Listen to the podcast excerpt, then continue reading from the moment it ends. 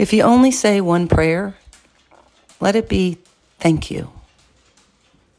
As you prepare the ingredients for your Thanksgiving meal today, make sure to throw in extra gratitude. Give thanks for every moment, even the difficult ones, for they teach us humility. Give thanks for every person, even the absent ones, for they teach us to appreciate those that are here. Give thanks for the times when things didn't work out, for they teach us how to adapt.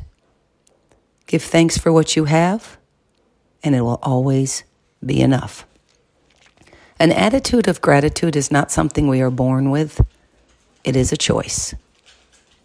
Be thankful.